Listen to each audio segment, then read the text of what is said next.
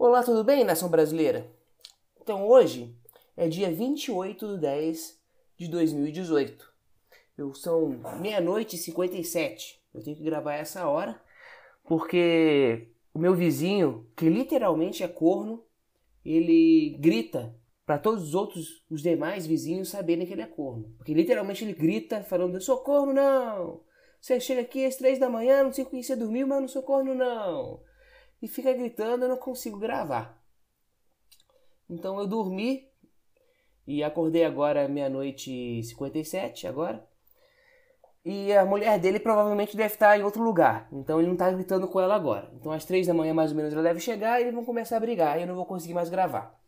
Então eu vou aproveitar o tempo que a esposa dele está ocupada para eu poder aqui gravar o meu segundo episódio desse podcast aqui. Então, gente, como eu disse, hoje é dia 28 de 10 de 2018. Ele, para quem está ouvindo isso no futuro, hoje é o dia que nós vamos decidir se vamos ter como presidente da República o Messias Bolsonaro ou o Fernando Haddad. Né? Eu posso declarar meu voto aqui, eu vou votar no, no Bolsonaro amanhã. Eu sou uma pessoa que tem um pouco de ranço com o PT e não tenho uma. Eu não sou uma pessoa muito politizada, não tenho muitos conhecimentos sobre as questões políticas. E é um dos motivos que eu fiz o podcast para poder adquirir esse conhecimento. E algo interessante que eu estava pensando é que eu não sei como vai, vai ser lembrada essa eleição no futuro, mas eu penso que vai ser lembrada, lembrada como uma, uma das eleições mais, mais polarizadas que nós tivemos né? Tá um, um, time contra o outro de forma muito agressiva. Eu acho também porque como essa eleição está se dando muito nas redes sociais, as pessoas são mais corajosas, né? São mais audaciosas quando estão atrás de um celular ou atrás de um computador para falar aquilo que elas pensam, né? Todo mundo é muito corajoso de forma não digo anônima, mas não de cara a cara, né? A coragem aflora, né? A, o ímpeto aflora. Então, está muito agressivo. E esses dois lados, eles se atacam Acho interessante que é com os mesmos argumentos eles se atacam. Ambos os lados têm o mesmo medo da, do resultado da eleição, que vinha surgir uma ditadura no Brasil.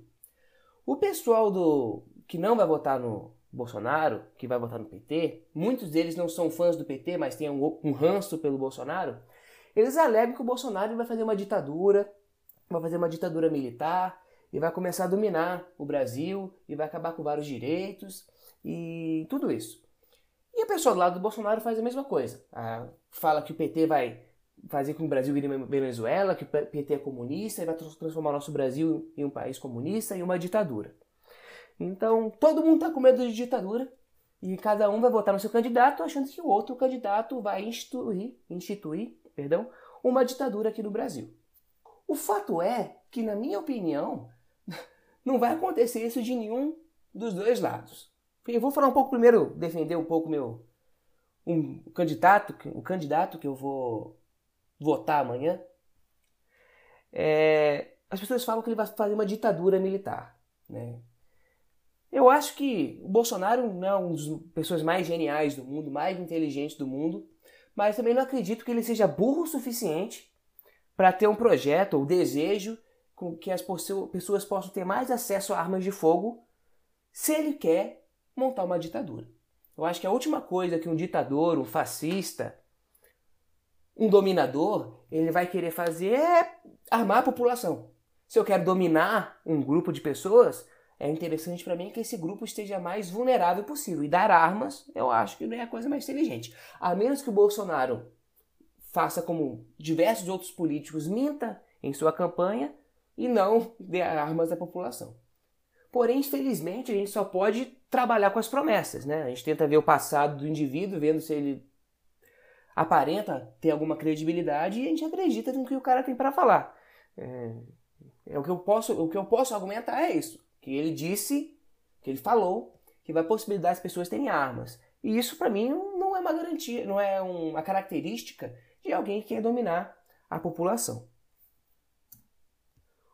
Por outro lado, temos o Fernando Haddad e todo mundo, os bolsominions, né, que eu também sou considerado por muitos um bolsominion, é, atacam né, o, o Haddad. Pra falar a verdade, ninguém ataca o Haddad. ninguém tá nem aí pro Haddad, se fosse o Haddad ou qualquer outro candidato não faz diferença, porque as pessoas votam no PT. Ah, isso é uma coisa interessante, uma diferença entre os dois candidatos. O Bolsonaro, as pessoas votam nele por causa do indivíduo Bolsonaro. O partido PSL dele é mero coadjuvante na campanha. Né? É, o Bolsonaro é a chave, da, é o chamariz dos votos. Diferente do Haddad. O Haddad, se fosse o Haddad coelhinho da Páscoa, não faria diferença, porque as pessoas não votam no indivíduo Haddad, as pessoas votam na instituição PT. E algumas pessoas votam no não Bolsonaro, e assim como alguns que vão votar no Bolsonaro votam no não PT. Mas enfim, ficam acusando o PT de ser comunista, de querer fazer uma ditadura no Brasil, de querer transformar o Brasil numa Venezuela. Se o Haddad ganhar e o PT for eleito, nós teremos uma nova Venezuela, teremos uma nova Venezuela aqui no Brasil. Eu particularmente acho isso pouco provável, né? O PT tem todas as suas é, seus defeitos. Eu conseguiria listar aqui ficar muito tempo listando os, os defeitos do PT, mas um defeito que o PT não tem é a incompetência. O PT, eu acho, na minha opinião, ele é muito competente naquilo que ele se propõe, é, na, nos, nas estratégias dele, nas coisas que ele quer fazer. Apesar de eu não concordar com as coisas que ele pretende fazer, aquilo que ele se propõe, ele tenta fazer e consegue. Se o PT quisesse que o Brasil virasse uma Venezuela, eu acho, eu tenho a leve impressão que nós já seríamos uma Venezuela. A incompetência do PT não chegaria tanto para demorar tantos anos para só agora virar uma Venezuela. Então, se o PT quisesse, nós já, nós já seríamos. E aí, ah, nós vamos ser. Vamos virar comunistas porque o PT é comunista. Olha, primeiro, eu não entendo muito de história, eu sou muito limitado a isso. Eu tenho pouco conhecimento de história, mas comunismo não é aquele sistema social, econômico, em que o Estado não é forte ou que não, o Estado inexiste. Ah, porque o, o, o Cuba, é, Cuba, é comunista, que Coreia do Norte é comunista, que Venezuela é comunista. Olha, eu acho que se, se é um Estado formado com um líder e, pessoas, e, a, e o Estado controla as coisas, pode ser tudo, né? Mas menos comunista. Eu tenho que ser sinceros. Esses países, eles podem ser socialistas, onde existe um Estado forte que domina a população. Aí é uma outra discussão. Agora, comunista, na minha opinião, não é. E o PT não é comunista mesmo.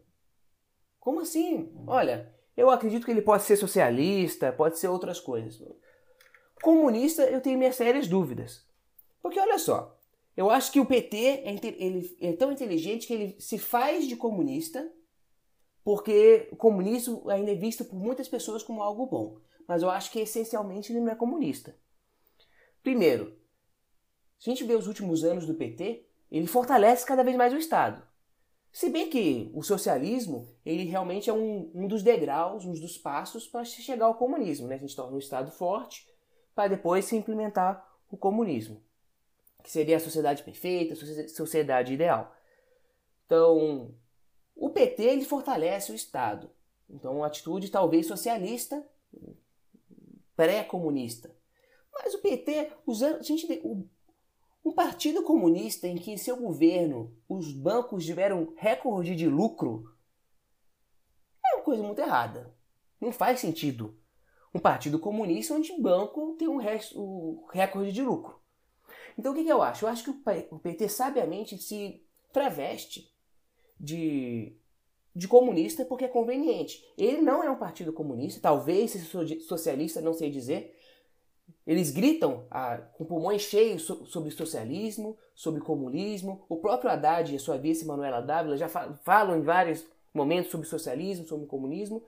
Talvez socialismo, socialistas eles sejam, mas agora comunista eu acho pouco, de, pouco provável. Eu acho que comunista eles gritam essa bandeira porque é charmosa. Eles se cercam de relacionamentos com partidos em que suas bandeiras têm a foice e o martelo para passar essa imagem. Mas a gente for ver a política deles, não sei se é muito bem uma política comunista.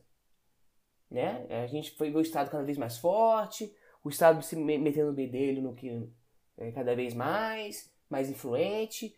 Se talvez seja comunista se for um processo para inflar o Estado e assim poder depois acabar com o Estado e implementar o comunismo. Então é algo de extremo, longo prazo. Mas a curto prazo, as atitudes não são comunistas. Podem ser socialistas, mas não comunistas.